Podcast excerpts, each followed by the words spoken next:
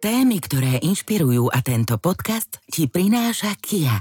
Značka, pre ktorú je umenie inšpiráciou. Kia. Movement that inspires.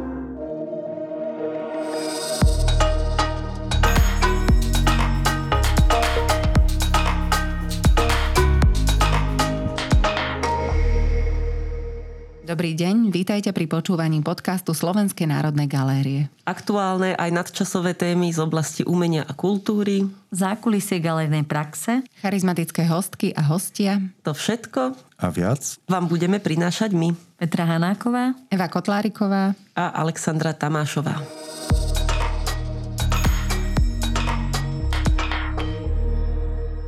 Moje meno je Eva Kotláriková a dnes sa budeme rozprávať o jednom z tzv. vysunutých pracovísk Slovenskej národnej galérie, o Šaubmarovom mlyne v Pezinku. Mlyn bol dlhé roky známy ako galéria insitného umenia a takto ho možno vnímajú ešte stále viacerí naši poslucháči a poslucháčky. To zameranie sa ale pred pár rokmi zmenilo. Čo všetko sa na mlyne deje, čo sa tam pripravuje a kam jeho činnosť smeruje, sa dnes budem rozprávať až s tromi hostkami. Sú nimi Veronika Nemcová, riaditeľka Šalmarovho mlyna. Dobrý deň. Silvia Jokelová, docentka, prorektorka na Vysokej škole výtvarných umení, vedúca ateliéru experimentálneho dizajnu. Dobrý deň. A moja kolegyňa Viera Klajnová, kurátorka zbierky dizajnu v Slovenskej národnej galérii. Dobrý deň. Vítajte. Ja sa vždy na úvod mojich hostí a hostiek pýtam, e, na čom aktuálne pracujú. V tomto prípade mi to ale príde trochu neadekvátne, keďže aktuálne pracujeme všetky štyri spolu na novej výstave, o ktorej si povieme trošku viac. Predsa len sa spýtam na úvod, čo vás na vašej práci aktuálne najviac teší a čo je naopak aktuálne najväčšou pracovnou výzvou, z ktorej máte možno aj trochu rešpekt. Tak možno začnem. Čo ma najviac teší je to, že po veľmi dlhej dobe vôbec som sa dostala k nejakej tvorivej práci, že som, a veľmi som vďačná za to, že som bola oslovená tomuto projektu, pretože tá, ako keby tá moja práca prorektorky na VŠVU mi zaberá veľmi veľa času plus učenie, čiže nemám čas na takú tvorivú činnosť, ale už toto obdobie končí a už sa na to teším, že začnem naplno, ale toto je taký, také zahrievacie kolo pre mňa. Čiže to ma teší a zároveň práve ma to naplňa aj trošku takým rešpektom a obavami, lebo musím tak trošku začínať od znova a znova si zvykať na ten iný stres, ktorý mm-hmm. prináša e, vlastne tak, takýto, ten, tá terminovaná práca na nejakom e, projekte, ktorý pre mňa momentálne veľmi aj zaujímavý, aj dôležitý. No a uh, ja by som nadviazala, že mňa veľmi teší, že sa mi podarilo konečne Silviu nahovoriť na to, aby s nami spolupracovala. Je to prvá spolupráca, ale uh, dúfam, že to nebude posledná, lebo po tejto výstave, kde vlastne Silvia bude mať veľmi dôležitý vstup, uh, budeme pokračovať už priamo v SNG Bratislava, kde teda naša spolupráca bude pokračovať. Nepoviem ako, to je zatiaľ trochu tajomstvo. Nechajme to ale tajomstvo. Na to sa veľmi teším a zároveň pre nás, keďže o chvíľu otvárame rekonštruovanú novú galériu, tak to je veľká výzva pre nás všetkých. Trochu sa na tom aj ja podielam, takže mám aj ja svoj maličký diel e, stresu na tom, takže sa na to teším, ale aj sa tro, trochu obávam, pochopiteľne. Ono sa to asi všetko spája, akože akákoľvek kreatívna práca s tým, že je tam aj ten rešpekt. Veronika, ty to ako máš? Tak ja, ja sa tiež veľmi teším uh, z pripravovanej novej výstavy Straty a nálezy a som veľmi rada, že máme okolo seba takýto tím, uh, uh, veľmi silný žens, ženský tím a zároveň sa veľmi teším, že sa uzatvára nejaká etapa, ktorej sme sa venovali takmer dva roky, vlastne od pandémie, kde sme sa začali viacej venovať mlynu ako objektu, lebo doteraz, alebo dovtedy sme sa viacej venovali najmä vizuálnemu umeniu. A, a tak sa teším, že teraz e, sa to dvojročné úsilie nejakým spôsobom uzatvorí v tejto výstave. A, a e, sme v tom týme, aj celý ten tým Šaumarovho mlyna, aj spolupráci s kurátorkami, že to je v niečom také vynimočné, že doteraz to bolo viacej, to vždycky stálo na kurátoroch. A teraz je to taká spolupráca aj toho týmu, tak z toho sa veľmi teším.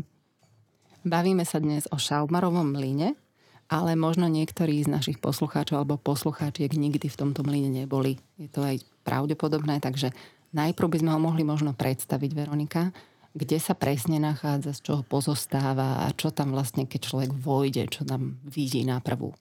Tak e, Šaubarov mlyn sa nachádza v Pezinku, na jeho okraji. E, je to miestna časť Cajla. Cajla bola niekedy samostatnou dedinou, dneska je to už súčasťou Pezinka A Šaumarov mlyn je, uh, pozostáva z, nieko, z niekoľkých budov. Tou hlavnou budovou je mlyn. Je to bývalý potočný mlyn. Uh, dneska si tam už nemelie, dneska má funkciu vzdelávaciu a muzeálnu. Uh, takže prezentujeme v hlavnej budove mlyna dve expozície. Jedna je stála a je to mlynska expozícia z konca 19.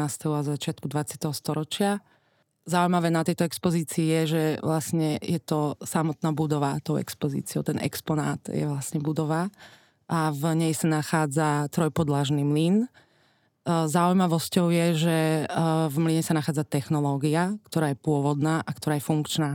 A to je asi jedinečnosť e, najväčšia tohto Šaumarovho mlyna. Tu by som len doplnila, že je to úžasný aha moment, keď tam človek vojde a má pocit takého návštev, také návštevy múzea viac menej a potom, keď sa stlačí ten gombík a pustia sa tie stroje a naozaj to je také, akože sama za seba vravím, že to že bol to vlastne zážitok. ožije. Že to ožije, že to žije.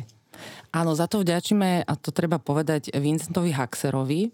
Vincent Haxer je známy najmä z múzea Vielke, kde on sám už dvakrát postavil mlyn v Jelke. Teraz naposledy pred pár rokmi, takže je to úplne nánovo postavené. A máme veľmi spoločnú vlastne celú tú technológiu. Je to technológia valcového mlynu. Akurát oni to majú trošku taký, takú kompresovanú verziu, že je to taký zmenšený mlyn. pretože Šaumarov mlyn je naozaj veľký. Je to jeden z najväčších potočných mlynov vôbec v strednej Európe. Je to baroková technická pamiatka, to je ešte dôležité povedať, z 18. storočia.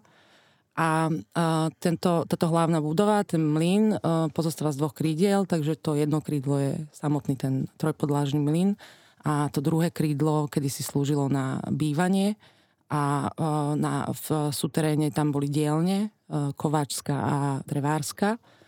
A dneska tieto priestory využívame na výstavy, Takže sú to výstavné priestory dneska. Takže v budove mlyna môžete vidieť tú stálu expozíciu mlinárstva a potom tam robíme výstavy, ktoré máme tak harmonogramovo urobené, že ich robíme raz za rok a stávajú sa ako keby takou nosnou témou ďalších programov Šaumarho mlyna. Tak naposledy sme mali výstavu Jindřicha Krejču, jeho ilustrácií. Výstava sa volala Príroda vášho detstva a tým, že to bol papier, tak sme ho mohli mať iba 4 mesiace. Výnimočne tento rok budeme mať dve témy a to druho sú práve straty a nálezy, kde sa budeme pozerať na mlyn. Keď človek prichádza do mlyna a ide po ceste z Pedinka, tak stále tam nájde také hnedé tabule, že galéria incitného umenia. Šalmarov mlyn sa stal súčasťou Slovenskej národnej galérie v 74.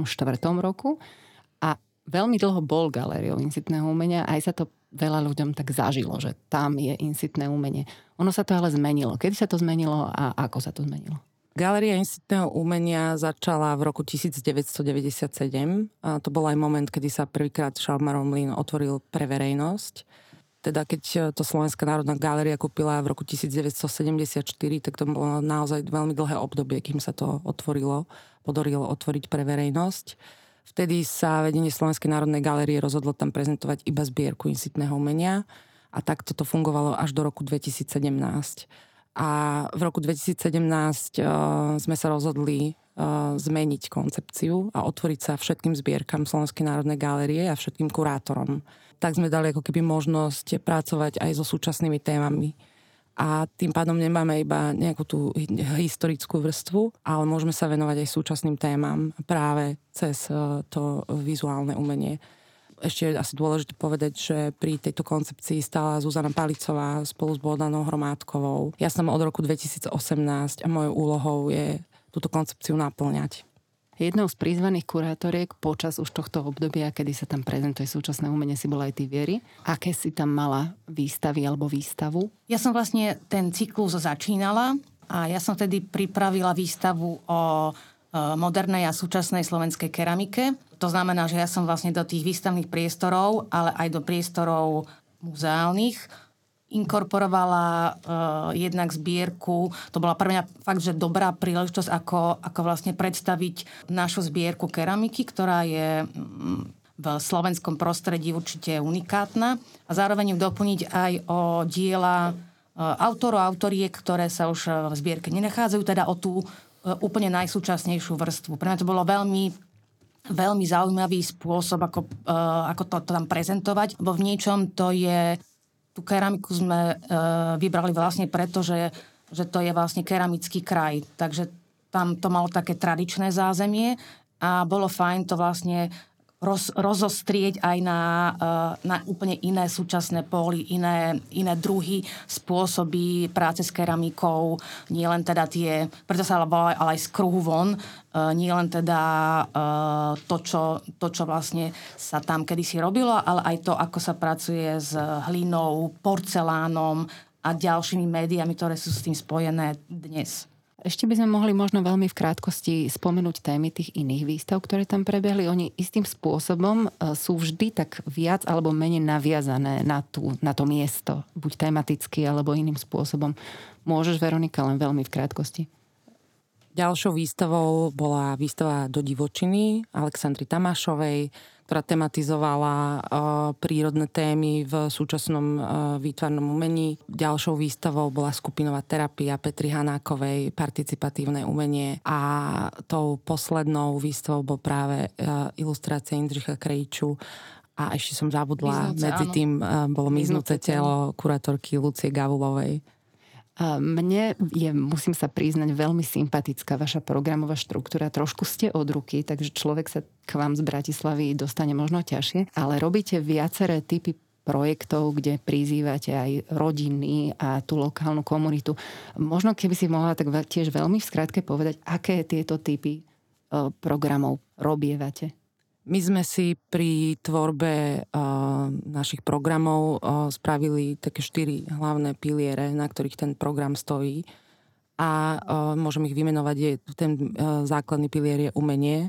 Pod neho spadá aj tá expozícia mlinárstva, ale zároveň aj vizuálne umenie, rezidencie a programy spojené so súčasným umením, uh, ako performancie, uh, zvuk a tak ďalej. Potom ďalším pilierom je príroda a ekológia, ktorá, ktorú vlastne nedávame iba do programu, ale snažíme sa ju implementovať aj do vôbec e, fungovania tej budovy a do tej správy. To je ďalšia vrstva a potom tam je veľmi dôležitý pilier vzdelávanie. Obsahuje práve tieto rodinné programy, potom e, školské vzdelávacie programy pre od materských škôl až po stredné školy, ale zároveň pracujeme aj s Vysokou školou výtvarných umení, kde pozývame e, rôzne ateliéry na také malé rezidencie a dávame priestor študentom, aby mohli koncentrovane pracovať aj mimo školy. To poslednou vrstvou je komunita. To je pre nás tiež dôležité, pretože komunita ten uh, program robíme nielen pre tú umeleckú, ale aj pre tú komunitu, ktorá žije na tej Cajle alebo v Pezinku, alebo keď to môžem rozšíriť, tak až na Malokarpatský región, pretože to robíme pre ľudí. Chceme, aby sme boli otvorenou inštitúciou, demokratickou, takže pre nás je dôležité pracovať práve s tou komunitou a vytvárať im priestor aj na ich vstupy, že sa otvára priestor aj pre nich, môžu prísť s programom, ktorý si môžu u nás spraviť. Ty si mi v jednom rozhovore, takom viac menej súkromnom raz spomenula, že ty sama, keď si ešte na mline nepracovala, si sa zúčastnila viacerých podujatí, ale nebolo zvykom tvojím, ale pravdepodobne aj širšieho e, publika vojsť dovnútra do mlynu. Je to taká zaujímavá, také zaujímavé pozorovanie. Dosť ma to prekvapilo. Čím to je spôsobené a ako s tým bojujete? Áno, to je taký fenomén Šaubmarovho mlyna. Ten dvor, keď tam človek vstúpi, tak e, má v sebe naozaj také, taký silný genius loci, ako má málo miest, na Slovensku určite. Tam ako keby vám stačí byť iba tam. Uh, najmä v lete, keď je pekné počasie, nemáte vôbec potrebu ísť dovnútra, lebo ten dvor um, je to taký fakt zachovalý, krásny hospodársky dvor zo začiatku 20. storočia. Úplne tam zastal čas. Ako keby vám stačí sa pozerať na tie budovy. Zároveň ten vstup do toho mlína, tým, že to je mlín, tak to nie je taký vstup, ktorý vás láka, že toto je hlavný vchod, kde vám otvoria veľké dvere. Nemá to žiaden takýto veľkolepý vstup a nástup do tej budovy. Takže väčšina ľudí mám podľa mňa pocit, alebo ja som ho mala taký, predtým ešte, ako som tam pracovala, že by som išla k niekomu na súkromnú návštevu. Ono to aj bolo súkromie. Takže... A ono to bol, veď to, to že pôvodne to bol proste súkromný vchod a stále tak pôsobí. Ako s tým bojujeme? Bojujeme s tým tak, že sme uh, spravili infosystém v spolupráci s Ivanou Palečkovou, grafickou dizajnérkou, ktorá tiež s nami spolupracuje na tejto výstave infosystém, ktorý vychádza zo šablóny, ktorú sme tiež našli v Schaubmarovom line. Je to šablóna s názvom Wilhelm Schaubmar, ktorou označovali vrecia Schaubmarovci a vlastne vyextrahovali sme e, z tejto šablóny písmo. Spravil sa font Schaubmar Regular a tento spôsob aj, tu, aj s tou šablónou, aj s týmto fontom e, pracujeme v infosystéme, označili sme budovy, označili sme mlyn ako galéria a múzeum snažíme sa mať stále otvorené dvere do Korán. A keď je pekné počasie, tak aj bránu sa snažíme otvárať úplne do Korán. Vstúpte asi takýmto nejakým psychologickým spôsobom sa snažíme mm. pozývať. No a potom programom, ktorý organizujeme vnútri a snažíme sa robiť prehliadky toho mlyna nielen uh, komentované, ale uh, snažíme sa ukázať uh, ten mlyn uh, zvnútra aj na také netradičné miesta. Uh, otvárame povaly, otvárame pivnice, pozývame tam rôznych umelcov, ktorí tam prinášajú zvuk, alebo pri detských programoch, napríklad Detská noc literatúry, to je taký formát, kde otvárame miesta, kam sa bežne človek nedostane. Mhm. Čiže také otváranie skrytých uh, pokladov. ja sa ešte pristavím pri tej atmosfére, pretože je to jedna z vecí, ktorá sme veľmi dúfali s Vierkou, keď sme e, Silviu tam prvýkrát doviedli. Oslovíme nielen tou ponukou samou, ale že teda Šalmarov mlín urobí svoje čáry Marifuk. Urobili to že pravda. tá atmosféra za, zafunguje. Tak e, keby si to mohla tak trošičku možno si spomenúť, keď si tam vošla, čím ťa to oslovilo? No už len tým, že by som tam chcela bývať. Že takto si predstavujem ideálny vlastne spôsob e, života. Dá sa povedať taký, taký prirodzený. Uh-huh. A, a vlastne bolo to také, taký obrovský extrém, ako sme odišli z tej Bratislavy a zrazu človek príde do totálnej oázy, ktorá je taká prívetivá pre všetky zmysly, by som povedala. Mne to napríklad evokuje aj také, že prázdniny u starej mamy, alebo vôbec tam tie stromy, na ktoré evidentne deti lozili aj pamätníčky, ku ktorým sa dostaneme.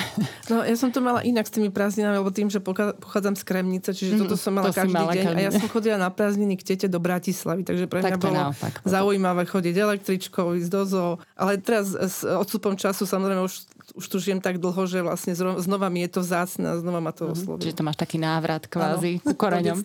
Vierka, ty to máš... Treba povedať, že to je e, naozaj že vidiecká usadlosť a má teda uzatvorený dvor, ale zároveň e, ten návštevník má možnosť e, vojsť nielen do toho dvora, ale takou peknou cestičkou ho obísť a navštíviť aj ovocný sad. To je ďalší z takých benefitov, ktorý súvisí nielen s ekologickou vrstvou programu Šaumarovho mlyna, ale aj teda s tým, že je to niečo, čo môže súvisieť aj s komunitou a e, aj s ekológiou, aj, aj vlastne s takým e, trochu hedonizmom, hej, že ten, Áno, ten, že ten si hedonizmus sa tam akože pestuje veľmi dobre. Treba ešte povedať teda, že ten sad bol obnovený v istom zmysle, že sa o ňo aj po záhradníckej stránke e, staráme trošku možno inak, ako to bolo predošlé roky.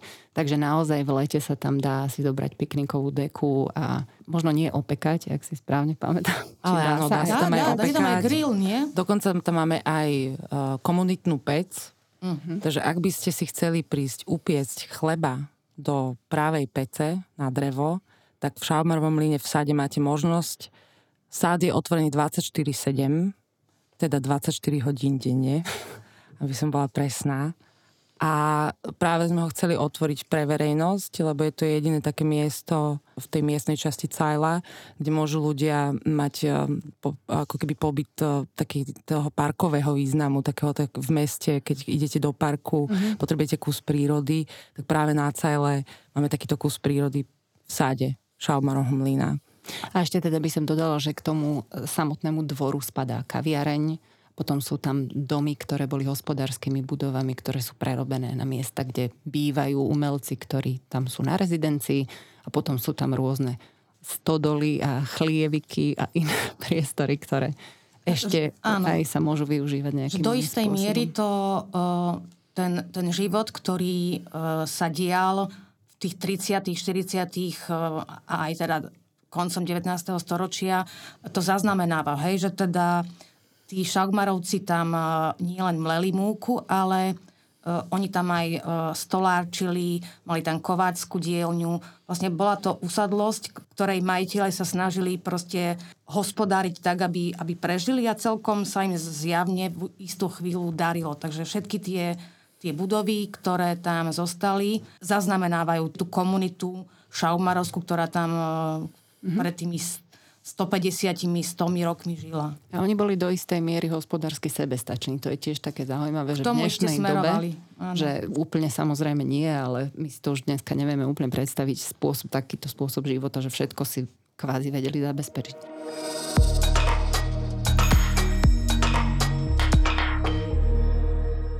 My keď sme pristúpili k príprave tejto výstavy, alebo vlastne aj k príprave e, nejakého ďalšieho výskumu alebo postupu e, ku stálej expozícii, tak jedným z tých prvých krokov bolo, že sme sa bližšie pozreli na e, samotnú tú expozíciu technickú, tú mlínsku, pretože jej súčasťou bola tzv. polička zázrakov.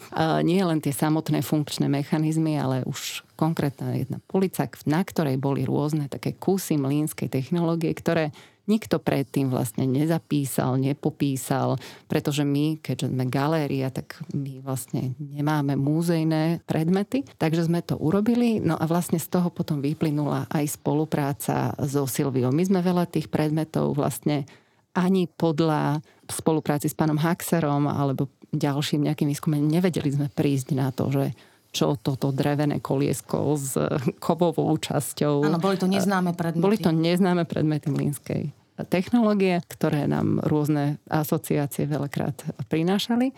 A vlastne to bol jeden e, z momentov, kedy sme pristúpili k spolupráci so Silviou. Tak Silvia, trošku možno o tejto poličke, že čo boli tvoje prvé asociácie, keď si to tam videla? No tak to je, to je ťažko povedať, lebo mne to, mne to takto, mne to pripomenulo poličku, ktorú má môj otec vo svojej dielni a ktorú vlastne zdedil po svojom starom otcovi, ktorý bol stolár a mal tam síce nie úplne takto záhadné, lebo samozrejme to boli predmety, ktoré sme vedeli identifikovať, ale veľmi mi to pripomenulo vlastne to, toto, čo... Pre mňa to bola tá polica zázrakov z detstva zrazu som sa zase vrátila k tej polici zázrakov. A práve možno to, tá interpretácia, ktorú som dostala za úlohu, je trošku aj o tom, presne ako deti vlastne sa vedia hrať s čímkoľvek a vedia si predstavovať, že čo ten predmet je a akú má funkciu a to bola vlastne aj moja úloha. Čiže dostala som vlastne takúto, zase povedať, veľmi radostnú. Čiže nepristúpili sme k interpretácii týchto múzejných ex- predmetov ako exponátov, alebo že by sme ich nejako historicky skúmali, skúmali a technicky zaraďovali, ale išli sme na to touto tvorivou tvojou líniou. Presne tak, ale zase na druhej strane e, vlastne to bola trošku taká archeológia, akoby keď si predstavíme, že archeológovia vlastne skúmajú alebo takto skúmajú, nájdu nejaké predmety mm-hmm. a potom vlastne vytvoria celý príbeh e, na základe nejakých ďalších vstupov o tom, že na čo sa používali a dokonca až k tomu, ako tí ľudia žili, kto boli, čomu sa venovali, ja neviem, v čo verili. Ano. Čiže vlastne je to taká rekonštrukcia vlastne tej histórie človeka, ktorý je spojený s nejakým nástrojom, prístrojom, nejakým proste predmetom. Mm-hmm. A veľakrát je to domnienka v istom zmysle, tak. samozrejme s najväčším rešpektom ku odbornej činnosti archeológov. Pre mňa to bolo veľmi zaujímavé aj v tom prepojení vlastne na ako keby disciplínu dizajnu, ktorá tiež vlastne skúma cez predmety, cez mm-hmm. vzťah predmetom vlastne to, ako ľudia žijú a pokúša sa to možno aj nejakým e, smerom, aj nie, že meniť, ale skôr ovplyvňovať možno k lepšiemu. Čiže je to taký veľmi silný vzťah medzi človekom a možno nástrojom, nazvime to nástroj. Mm-hmm. A ja som vlastne prišla potom aj k takému veľmi peknému citátu, že dizajnovaním nástrojov dizajnujeme vlastne spôsob bytia. Čiže mm-hmm. vlastne aj spätne som sa snažila aj v tom projekte potom s týmto pracovať. Vlastne dizajn je sa ukazuje, že dizajn je čoraz viac taká holistická disciplína. Teda nie je to iba navrhovanie niečoho nového, ale treba sa dívať na všetky vrstvy toho života, aj toho, e, čo okolo toho je postihnúť. Proste. Má to byť holistické. Svojím spôsobom je to také sociálne inžinierstvo. Možno samozrejme, že aj v dobrom, aj v zlom. Takže asi takto som sa k tomu postavila. Mňa na tom celom hrozne akoby baví ten, ako nechcem ho úplne nazvať, že postapokalyptický, ale ten element, že sú to vlastne záležitosti nie tak ďaleko, čo sa týka doby vzniku, a my dnes netušíme, že čo to je dokonca odborníci typu pána Axera, ktorý postavil vlastne dvakrát mlyn v Jelke a nevieme. Čiže opäť tak človek možno zamysluje nad tým, čo my žijeme, aké artefakty zanecháme a vlastne čo pár rokov e, prejde a možno tí ľudia sami si nebudú vedieť, že čo si z toho vyskladať alebo ako to interpretovať. Možno keby som ti do toho mohla vstúpiť, Jasne. že práve my sme nedávno vlastne so študentami riešili tému digitálneho veku, alebo stratený v digitálnom veku sa to volalo a vlastne jeden študent práve pracoval s týmto problémom, že čo po sebe zanecháme, keď mnoho vecí je iba v digitálnej podobe. Čiže my nebudeme mať ako keby fyzické artefakty, ktoré, lebo oveľa viac o nás hovorí to, čo je v tých, v tých e, vlastne serverovniach skryté, čo mhm. vlastne nemá fyzickú podobu, než to, čo vyrábame. A Čiže teraz už v dobe zaujímavý. cloudov je to OK, Presne ale tak. neviem, s kým sme sa minule rozprávali, že človek vlastne nemá ako keby, odkedy začali digitálne fotoaparáty, tak nemáme vlastné možno fotky samých seba, možno 10 rokov, kým sa to nezačalo áno, na serveroch. Áno, že človek si fot, áno, fotky nerobí. Takže to je jedno z tých zamyslení, ale veľmi dobre si mi ponúkla premostenie na činnosť vášho ateliéru. Pretože ateliér experimentálneho dizajnu, to by bolo veľmi fajn, ak by sme našim poslucháčom a poslucháčkam trochu bližšie ozrejmili, že čím sa tam zaoberáte. Je to ateliér, ktorý vznikol v roku 2019 v podstate ako s novou koncepciou, aj keď e, vlastne pokračoval e, plynule aj v tom, čo bol predtým, to bol ateliér art designu. V niečom to bolo podobné, ale v niečom aj iné. V takom základe, ak by som to mala rýchlo vlastne nejako definovať, tak vlastne tam e, pracujem v takých dvoch rovinách.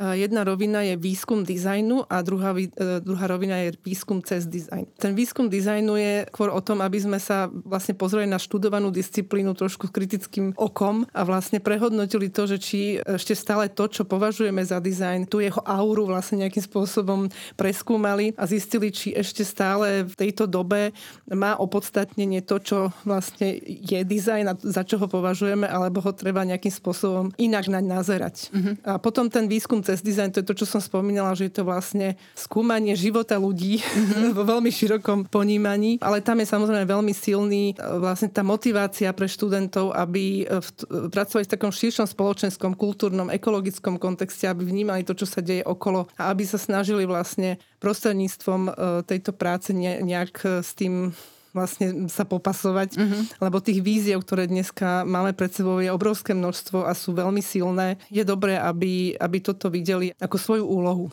Poďme sa možno bližšie pozrieť konkrétnejšie na tvoju realizáciu v tom šaubmarovom mlyne, čiže inšpirovaná poličkou zázrakov. Skúsim to uh, tak nejako zhrnúť. Pre mňa bolo veľmi uh, zaujímavé to, že je to práve v, tom, uh, v tej budove mlyna, ktorý pre mňa e, znamená určité rozhranie vlastne medzi prírodou a človekom v tom, že je to technológia, ktorú postavil na to, aby vlastne spracovávala prírodný zdroj, e, zrno, na múku, na niečo, čo vlastne človek spotrebováva. A možno pre mňa to nemalo ten romantický význam, ale skôr som to zobrala ako určitý spôsob, ako ľudia vlastne vôbec narábajú s prírodou a na čo vlastne tú technológiu používajú, že je to v určitom zmysle taký koristnícky prístup. No, od a, to znamená, že e, dnes práve sme konfrontovaní s tým, že vlastne technosféra, ak to tak môžeme nazvať, e, vlastne sa rozširuje na úkor biosféry, čo môže mať e, katastrofálne následky pre nás. Už sa hovorí vlastne o antropocene ako ďalšej geologickej epoche, ktorá vlastne vlastne tak zmenila Zem e, od, od naozaj od podzemia po, po vesmír, že vlastne už e, človek je tým, čo e, ako keby mení to prírodné prostredie úplne fatálnym spôsobom. Čiže pre mňa bolo vlastne zaujímavé sa pýtať, že či vieme aj keď máme tie sofistikované technológie, urobiť krok späť, že či je možné ešte vlastne čo to zachrániť a ako sa na to dá pozerať. Čiže tá moja realizácia je vlastne taký my sme to nazvali zvierkou, že archeologická fikcia, to znamená, že tie predmety, ktoré som dostala za úlohu interpretovať, sú včlenené do takého dystopického stroja, ktorý vlastne funguje sám o sebe bez toho, že by ho ľudia vôbec nejakým spôsobom poháňali, že proste pracuje na nejakom takom e, princípe ako uroboros, volá sa uroboros. Preto sa tak volá, áno. E, čiže on sa tak ako hryzie do chvosta a v tom, že vlastne je tam 3D tlačiareň, ktorá vlastne e, z plastu, ktorý je PLA, to je plast, ktorý sa vyrába z kukurice, vlastne tlačí znova kukuričné zrná. To znamená, robí opačný, vlastne reverzný pohyb. Ako ale teda plín. nie sú jedle tie kukuričné. No a to je práve ten paradox, že on síce akože chce znova ako sa vrátiť späť k tomu, že tá kukurica môže slúžiť ako jedlo, alebo sa môže zasadiť a môže rásť a môže vlastne znova sa do toho prírodného prostredia. Už to nie je možné. Áno, lebo Všetko tú prírodu to, si späť nevyrobíme. Tak, všetko to, čo sme už spracovali, už vlastne nevieme vrátiť späť a tie zdroje nie sú úplne nekonečné. Ale ten stroj je vlastne založený na tom, že tá kukurica sa v ňom taví, a znova vyrába ten filament, čiže to náplň do tej tlačiarne a celé to ide vlastne v takom nekonečnom kolobehu uh-huh. vlastne stále dookola. Čiže je to niečo, čo vlastne aj trošku tak e, naznačuje, že tá technológia môže byť aj samoučelná a nevždy môže byť prospešná. Že okay. nás to môže zožrať. Tak, tak. K spolupráci na tejto výstave boli prizvaní aj dvaja tvoji študenti. Je to Erika Remencová a Volodymyr Serhačov. A Vierka, môžeme niečo možno o ich plánovaných výstupoch povedať? No, uh, Erika Remencová, čo je vlastne diplomantka u Silvie aktuálne, ako aj uh, Vova, tak uh, tá pre to, že, to, že vlastne do výstavy použijeme jej, jej prácu, Uh, sme zistili, keď sme sa so Silviou bavili, že čo, čo teda na, uh, na tomto uh, batelieri robia, pretože uh, Erika asi v roku 2021 pripravila uh, semestrálny projekt, ktorý bol založený na experimente s múkou. Mhm, on má taký zaujímavý príbeh za sebou. On, ten bola, tá práca sa volá Minimum a to bola vlastne aj semestrálna téma celého ateliéru a išlo o to, že s minimálnymi prostriedkami dosiahnuť maximálny účinok. To znamená, že za necelých 40 eur si Erika kúpila múku a z tej veľmi intenzívnym výskumom, miešaním, mixovaním len za pomoci vody a ešte možno soli, soli vytvorila hmotu, z ktorej potom vytvávala ďalej kolekciu funkčných objektov alebo predmetov. A toto keď, som, toto keď sme zistili, Áno. tak sme vlastne uh, veľmi chceli, aby sa Erika uh, pridala do našej mlinárskej sekcie. Ja by som tam ešte, pardon, prepač, doplnila ja ten, tú pointu, že prečo minimum?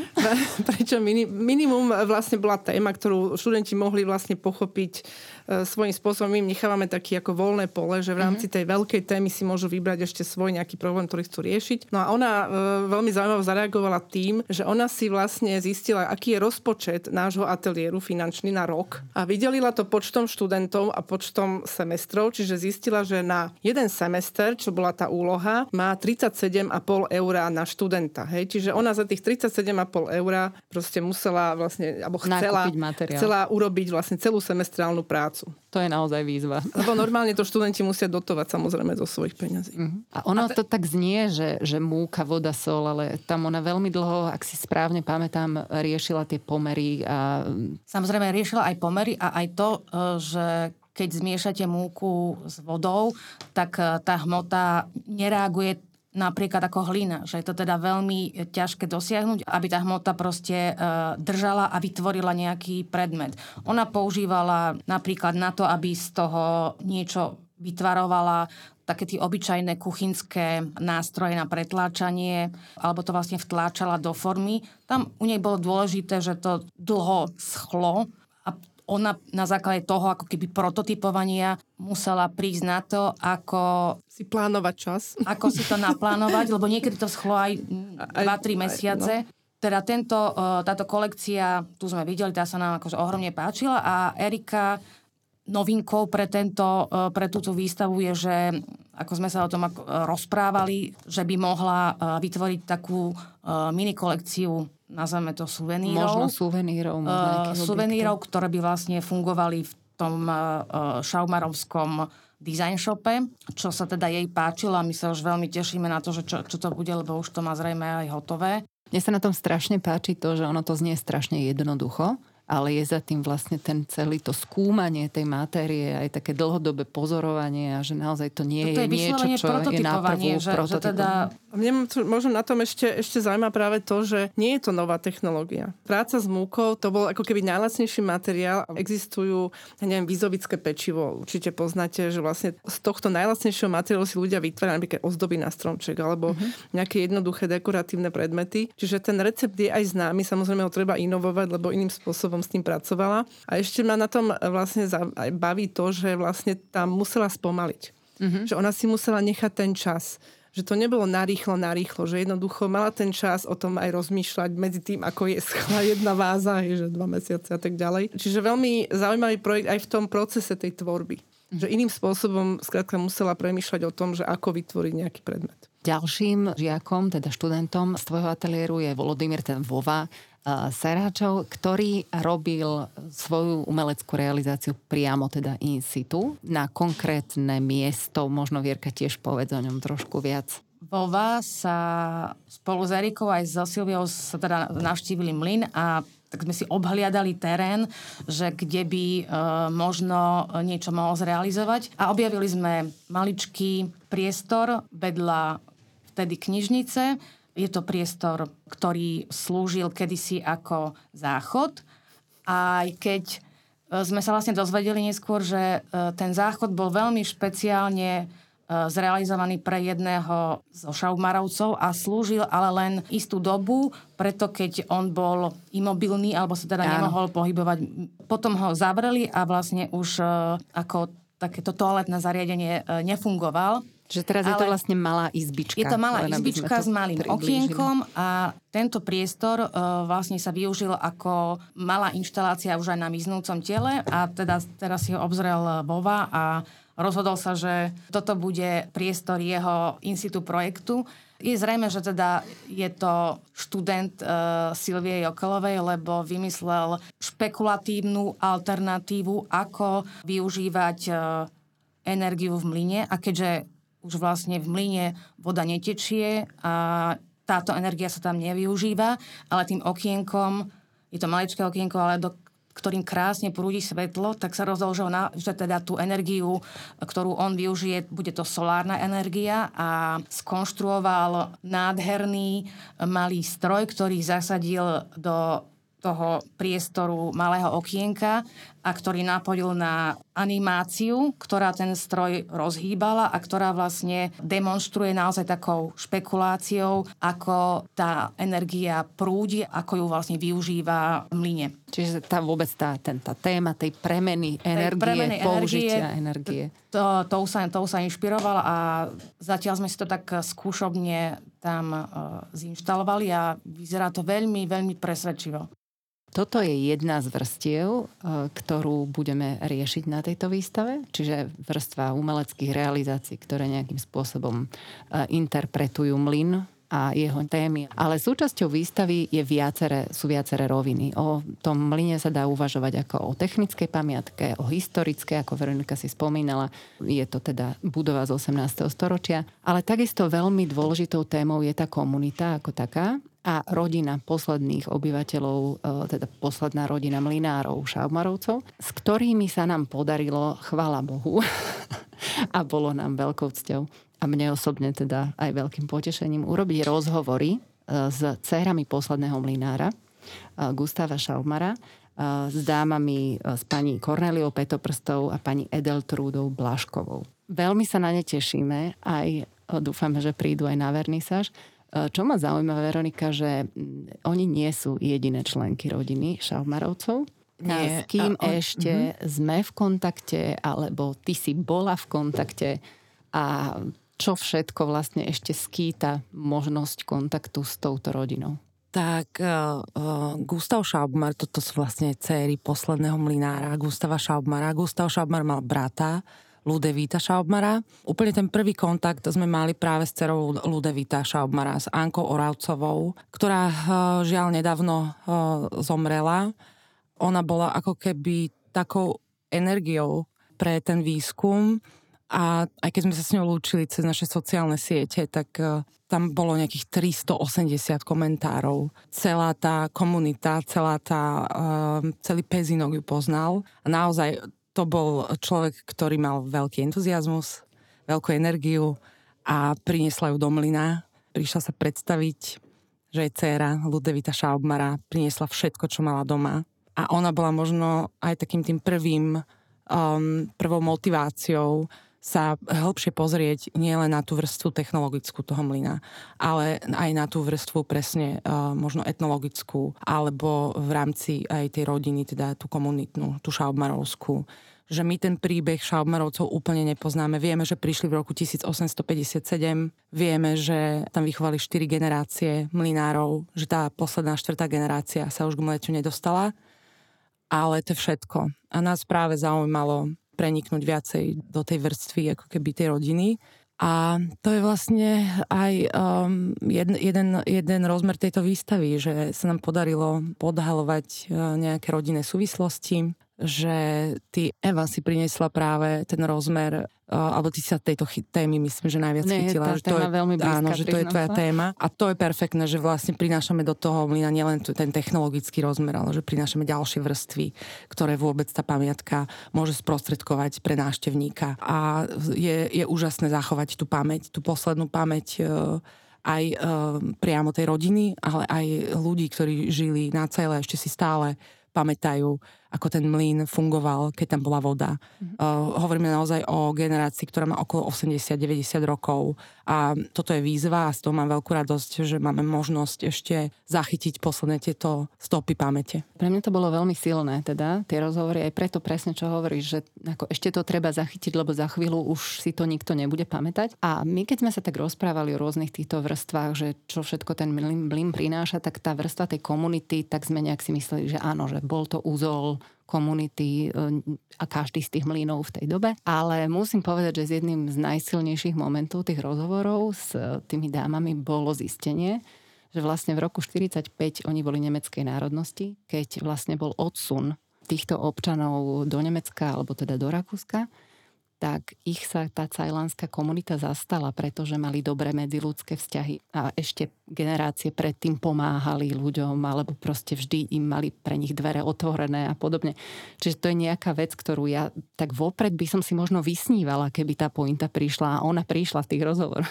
To je práve jedna z vecí, ktorou si myslím, že je veľmi silná ako tá pamäť toho miesta a že vlastne na to je veľmi zaujímavé potom akoby premostiť aj do dnešnej tej, tom rozmýšľaniu o tej komunite a o tom, že akých ľudí tam spájame a vlastne čo to znamená to byť si blízkymi a sa podporovať navzájom.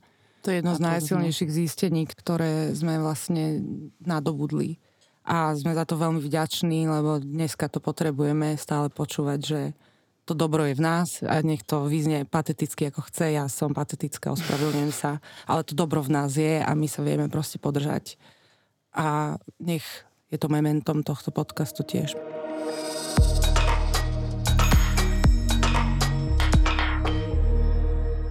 Tam jedna časť tej rodiny teda sa musela nútene vysťahovať a práve aj vďaka niektorým konkrétnym členom tej rodiny žijúcim na Slovensku sa ale podarilo, že sa stretli a stretli sa na tom mieste. Čiže možno k tomu, aj tam by sme možno videli ďalšie nejaké možnosti ďalších nových zistení. A to bolo dosť výnimočné, bolo to pred pandémiou. Zavolali mi vlastne Anka Oravcová, že by chceli stretávku rodinu zorganizovať na Mline, či by mohli. A samozrejme, že sme boli a, veľmi radi. Je to ich miesto. Oni sú radi, že sa zachoval ten mlyn v takej podobe a veľmi si to vážia a veľmi nás podporujú. To je dôležité povedať. Takže aj my ich podporujeme a samozrejme sme im dali ten priestor. Prišlo 50 ľudí. Prišli aj z Nemecka, lebo tá jedna vrstva, Karol Schaubmar III, syn Gustava Schaubmara, ten odišiel s rodinou do Nemecka po druhej svetovej vojne, ten sa bál zostať, úplne nedôveroval tej komunite, odišiel do Nemecka, práve pred dvomi rokmi e, sa u nás stretli aj tá nemecká časť rodiny, to vďaka e, Gabike Hunčagovej, ktorá tiež patrí do Šaubmarovskej rodiny. A Gabika Hunčagová študovala v Nemecku a sama si vyhľadala túto svoju rodinu. Bola ich pozrieť na základe toho ich stretnutia. Ich potom pozvala aj na Slovensko a mali sme tam takú veľkú rodinnú sešlosť. A ešte bolo zaujímavé, že v tom momente, keď sa nás stretla táto veľká rodina, prišla aj Iveta Žáková, ktorá viedla mlyn niekoľko rokov, viac ako 10. A bolo to zaujímavé stretnutie, také silné, e, historické, dá sa povedať, lebo Iveta Žáková prišla po troch rokoch, keď nebola na mlyne, odkedy odišla. Mm-hmm. A plus sme sa tam stretli veľká šaumarovská rodina a myslím, že tam ešte prišiel aj Jaroslav Kiša, ktorý šiel z hrybov z, z baby. Bol to zaujímavý moment a chceli by sme nadviazať na tieto momenty a boli by sme radi, keby sa u nás stretávali a pokračovali v odvdávaní si nejakých skúseností medzi sebou a v pestovaní takých tých širších vzťahov rodinných. No, keď na to nadviažem, tak Vierka, ty si vymyslela názov tejto výstavy Straty a nálezy a ono vo všetkých tých úrovniach to veľmi sedí. Aj v tomto prípade aj tá rodina, aj tie väzby, aj tie väzby na tú komunitu možno... To sme ale nečakali, že čo všetko nájdeme, Presne že? tak, to sú tie Že stále tieto- nové a nové zistenia. Určite sú to straty aj nálezy, veď e, vymysleli sme ten názov, myslím, že spolu, ale potom som videla takú fotografiu z e, ofisu Šalmarovského mlyna a tam bola taká, v tej, tam bola polička, kde bol, kde bol pamiatkový posudok od pána Hanošina a čo viem, všetko možné. A okrem iného tam bola taká krabica, na nej bolo napísané straty a nálezy. Tak si hovorím, že dobre, dobre sme to uh, našli ten názov, ale samozrejme ten názov má opodstatnenie v tom hlavne, že mnoho vecí sme stratili. Stratili sme názvy tých predmetov, stratili sme ľudí, ktorí odišli a my o nich nič nevieme. Stratili sme možno aj to, že e, medzi tým, ako ten mlyn vznikol, teda pôvodne barokový palfiovský mlyn a až e, do polovice 19. storočia veľmi málo o tom vieme. Postupne to zistujeme, čo uvidíte aj na výstave v tej, napríklad v jednej z tých krásnych map, ktoré tam máme, že teda ten mlyn existoval aj pred Šaumarovskou etapou. Tá je pochopiteľne pre nás najzaujímavejšia, lebo je posledná a je taká kompaktná, je to posledných 150 rokov v tých 50 rokoch, keď vlastne sa prestal na mlyne mlieť a keď teda postupne odchádzala životoschopnosť toho mlyna. Zase sme mnoho vecí našli, ale že sme to našli je aj preto, že sme sa dali dokopy. Tú koncepciu tej výstavy tvorilo veľa ľudí. Nezaobišli by sme sa bez Veroniky a Teresky, ktoré sú na mlyne internistkami. A my sme vlastne takí, e, my s Evou sme boli také prišelky, ne, nežijeme tam ako Áno, oni. nepoznáme to tak úplne, nepoznáme nemáme tak, to ale, ale azda sme dali dokopy niečo, čo bolo na prospech e, všetkým stranám a hlavne tej výstave a aj tomu, že my síce neponúkame hotový výsledok v tej výstave. Ponúkame ale naozaj buď fragmenty, to nazveme, toho, čo sme, na čo sme zatiaľ prišli, alebo niečo, čo existuje v procese. A toto je veľmi dobré, že hovoríš, lebo to je vlastne aj preto, a o tom takto otvorene hovoríme ešte počas prípravy, lebo to je jeden z tých, tých fundamentov, ako je tá výstava postavená. Že ona je vlastne takým akoby nahliadnutím do procesu prípravy toho, čo raz bude stálou expozíciou. A zároveň je veľmi dôležité spomenúť, že tá výstava je z istej časti aj participatívna pre návštevníka, ale aj pre tú lokálnu komunitu, ktorú my vlastne aj tým, že ju zapojíme v rámci sprievodných podujatí, v rámci aj konkrétne tam možno ankety alebo iných aktivít, tak ju chceme skúmať chceme ju bližšie poznať a vlastne akoby smerujeme niekam. A celý ten proces je otvorený, ale vlastne ako priznávame, že sme na tom takto, Chceme ju zapojiť, A lebo vlastne chceme, bez áno. toho to nepôjde. Je to typ eh, aj expozície, teda ak hovoríme o tej mlinárskej, aj ak hovoríme o tom eh, komunitnom spôsobe, o tom komunitnom uzle, to sa proste nezaobíde bez spolupráce. To my proste sami urobiť nevieme. Uh-huh. A ešte keď minul sme sa práve rozprávali, že koľko ľudí možno práve z Cajly má doma možno k iným mlynom nejaký pramenný materiál, ktorý majú odložený, lebo ho našli niekde na povale a nevie sa o tom. Čiže akoby tamto smeruje k rôznym formám výskumu, jednak tej rodiny samotnej, jednak mlynov ako takých. Čiže tam sa nám to rozbieha rôznymi smermi a dúfame, že sa nám to podarí všelijako podchytiť. By som veľmi rada spomenula jednu z vrstiev k tejto výstave a to je tá edukatívna vrstva. Ty si spomenula Teréziu, Terezia Paret, naša kolegyňa, ale takisto ďalšie členky týmu Šaumarovho mlyna pripravili viacelé také edukatívne záležitosti. Jednou z nich je napríklad kufor. Môžeme veľmi v krátkosti Veronika spomeň, o čo ide. A takisto potom sú tam animácie a iné prvky, ktoré ozrejmujú fungovanie mlyna. Kufor, alebo teda my ho nazývame box, je to vlastne mlínsky box, krabica, v ktorej uh, nájdete rôzne predmety a rôzne hry. Je primárne určená pre detského návštevníka alebo uh, pre detského návštevníka uh, s dospelou osobou. Je určený na uh, hráve objavovanie toho mlyna. A je to taká hra, dá sa povedať. E, V tom e, boxe nájdete rôzne objekty, ktoré musíte nájsť potom aj v mlyne. Tam história šaubmarovcov, to znamená, že má niekoľko rovín ten box. Môžete cez ten box poznať, ako fungovali mlyny a mlínska e, technológia 19. a začiatku 20. storočia, ale zároveň tam dostanete vrstvu aj špecifickú pre Šaubmarov mlyn. Sú tam niektoré prvky, ktoré v iných mlynoch nenájdete a je to aj tá vrstva histórie Šaubmarovcov. Zároveň e, tento box vyvíjala koncepčne aj produkčne ho pripravila Terezia Parec, moja kolegyňa. Pracovali sme na tom vlastne tiež od pandémie. Je to box objektového učenia takzvaného. To znamená, že na základe objektov môžete spoznať, ako fungovala mlínska technológia. Na tomto boxe je dôležité povedať, že spolupracovala aj grafická dizajnerka Ivana Palečková, ktorú sme tu už dneska spomínali, a ilustrátorka, výtvarnička Lívia Suchá, ktorá pripravila ilustrácie všetkých strojov. Pripravila Pexeso v spolupráci teda s Ivanou Palečkovou a zároveň uh, je tam aj taká hra Hádaj a hľadaj a je to vlastne taký malý výskumnícky projekt, že dieťa sa dá do polohy výskumníka a objavuje, čo sa nachádza v tom líne. Veľmi dôležitá súčasť každého mlyna je voda. My sme to tu naznačili, že do 50. rokov teda tam voda bola. Ono ten mlyn už po 45. nemlel, ale predsa len voda bola prítomná a voda je veľmi silnou témou. Na mlyne sme spomínali umelecké rezidencie. Myslím, ak si dobre pamätám, je to rok 2018, kedy v rámci takejto rezidencie Melivo vznikol projekt mlynského kolesa. To koleso bolo predtým drevené a funkčné, potom bolo rekonštruované, ale nepoužívané, tým pádom sa nejako zničilo a spadlo a zlomil sa hriadel a potom sa stalo čo?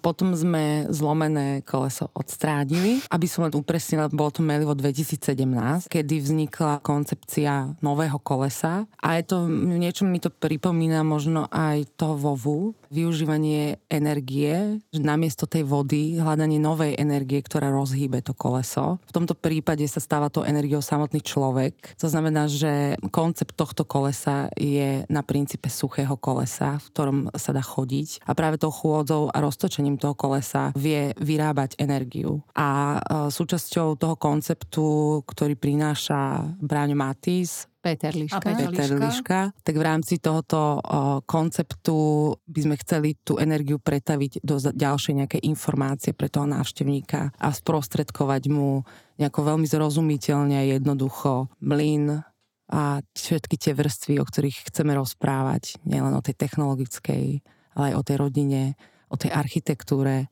o tom vidieckom ráze, a možno aj o nejakých súčasnejších témach, ktoré budú spracovávať využitie energie. Prídu na pretras tie digitálne technológie, toto všetko tam chceme zapojiť, mapovanie a rôzne ďalšie veci. Treba povedať len to, že Braňo Matis a Peter Liška e, sú autormi konceptu kolesa a tí sa napokon e, spojili s Borisom Belanom, ktorý navrhol dizajn kolesa a vlastne ho aj zrealizoval. V tejto chvíli to koleso v mlyne uvidíte, ale jeho nové rytmy a pohyb si v ňom vyskúšate až o chvíľku neskôr ale rátame s tým, že tak ako je tá výstava procesuálna, tak aj k tomu rozhýbaniu dôjde v blízkom čase. Čiže jedného dňa a čo skoro sa bude dať do kolesa vojsť a zistiť, čo spustí. Teraz sa dá vidieť a vlastne k tomu kolesu, ako to, uh, ako to vzniklo, sme vlastne pripravili v rámci výstavy aj časozbernú mapu, viacero ďalších vecí, ktoré tam uvidíte, všetko neprezradím. Správne. Ja by som sa na záver spýtala Veronika teba ako riaditeľky, že ten mlyn môže smerovať rôznymi e, smermi a ty určite ako riaditeľka máš nejakú víziu, že kam by si ho rada posunula, ale otázky moje sú dve, že kam by si ho posunula, keby si mala finančné prostriedky, ktoré sú bezbrehé a kam by si ho posunula v reále ako niečo, čo si vieš predstaviť, že by sa realizovalo? Ja mám jednu víziu a je jedno, či budeme mať na to milión dolárov alebo nula. Moja vízia je posunúť eh, Šalmaromlin do rekonštrukcie a spraviť e, z nej múzeum 21. storočia, ale veľmi citlivo, tak, aby sme zachovali čo najviac z toho, čo tam dneska zažívame, to genius loci. To je ako keby môj cieľ. Ak sa mi to podarí, tak potom príde ďalší cieľ a odovzdať e, túto inštitúciu novej generácie, novému vedeniu a novým obsahom. To je veľká výzva. Aby som to uzavrela, že držme si palce. A výstava, o ktorej sme sa tu rozprávali, bude sprístupnená 5. novembra bude trvať do apríla, takže pevne veríme, že aj počas zimnej sezóny sa vám podarí navštíviť Čaubarov mlyn a objaviť jeho atmosféru. Budeme sa veľmi tešiť. Dovidenia. Dovidenia. Dovidenia. Videnia.